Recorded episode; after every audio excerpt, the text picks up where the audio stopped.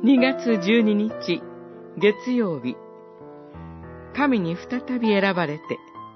イザヤ書13、14章。誠に、主はヤコブを憐れみ、再びイスラエルを選び、彼らの土地に置いてくださる。14章一節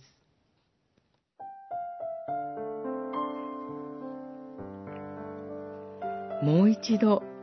あの時に戻って、人生をやり直すことができればと思うことがあります。私たちの歩みには数多くの失敗と過ちがあるからです。しかし、たとえ過去に戻ることができたとしても、その度に惨めな思いをするのではないでしょうか。それほどに罪の力というのは大きいからです。神はご自分に何度も背を向けて離れていこうとするイスラエルの民を再び選ぶことを約束してくださいました。つまり、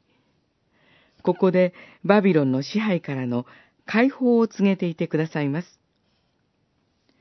神の選びというのは、人間の罪の現実を貫くほどに確かなものです。過ちと後悔ばかりを繰り返してしまう自分自身に失望してしまったとしても、神はあなたのことを決して諦めてはおられません。再び、選びとあるように、あなたがもう一度、いや何度でも立ち上がって歩み出すことを神は心から願っておられます。神に選ばれているという恵みの事実をしっかり見つめ、そこに立ち返るとき、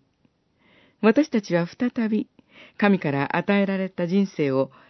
歩み直そうという思いに変えていただけます。